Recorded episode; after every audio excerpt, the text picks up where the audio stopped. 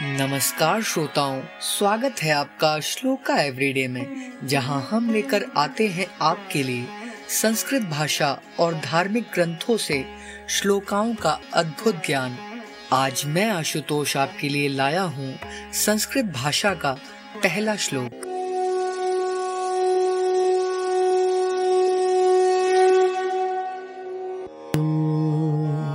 मानिषाद प्रतिष्ठां त्वम् अगमः शाश्वतिः समः।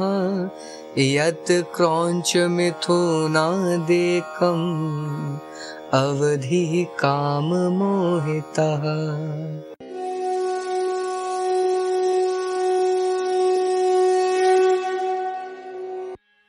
अर्थात, हे निषाद, तुम अनंत वर्षों तक प्रतिष्ठा प्राप्त ना कर सको, क्योंकि तुमने क्रौंच पक्षियों के जोड़े में से काम भावना से ग्रस्त एक का वध कर डाला है।